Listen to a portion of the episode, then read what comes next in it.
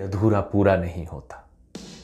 कोई अधूरा पूरा नहीं होता और एक नया शुरू होकर नया अधूरा छूट जाता। शुरू से इतने सारे कि गिने जाने पर भी अधूरे छूट जाते। परंतु इस असमाप्त अधूरे में भी जीवन को पूरा माना जाए। अधूरा नहीं। कि जीवन को भरपूर जिया जाए। इस भरपूर जीवन में मृत्यु के ठीक पहले भी मैं एक नई कविता लिख सकता हूँ। मृत्यु के बहुत पहले की कविता की तरह, जीवन की अपनी पहली कविता की तरह। किसी नए अधूरे को अंतिम न माना जाए।